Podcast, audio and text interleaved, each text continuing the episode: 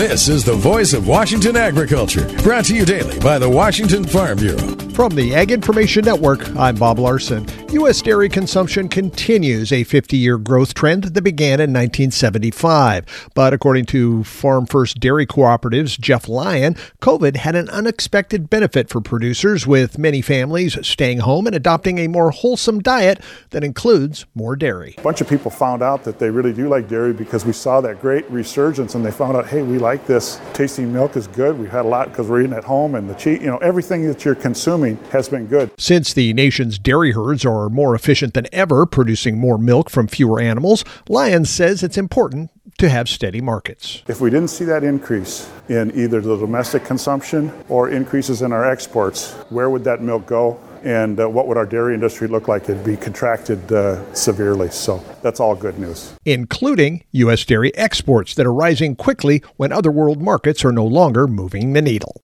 There is a real opportunity, I think, for us to even expand on the percentage of uh, milk equivalent that gets exported. It was reported one out of every six tankers of milk is basically exported. And I recall, I think it wasn't too long ago that that number was one out of seven. Lyon says there's no question more and more people are realizing the benefits of dairy. Voice of Washington Agriculture, presentation of the Washington Farm Bureau and the Ag Information Network.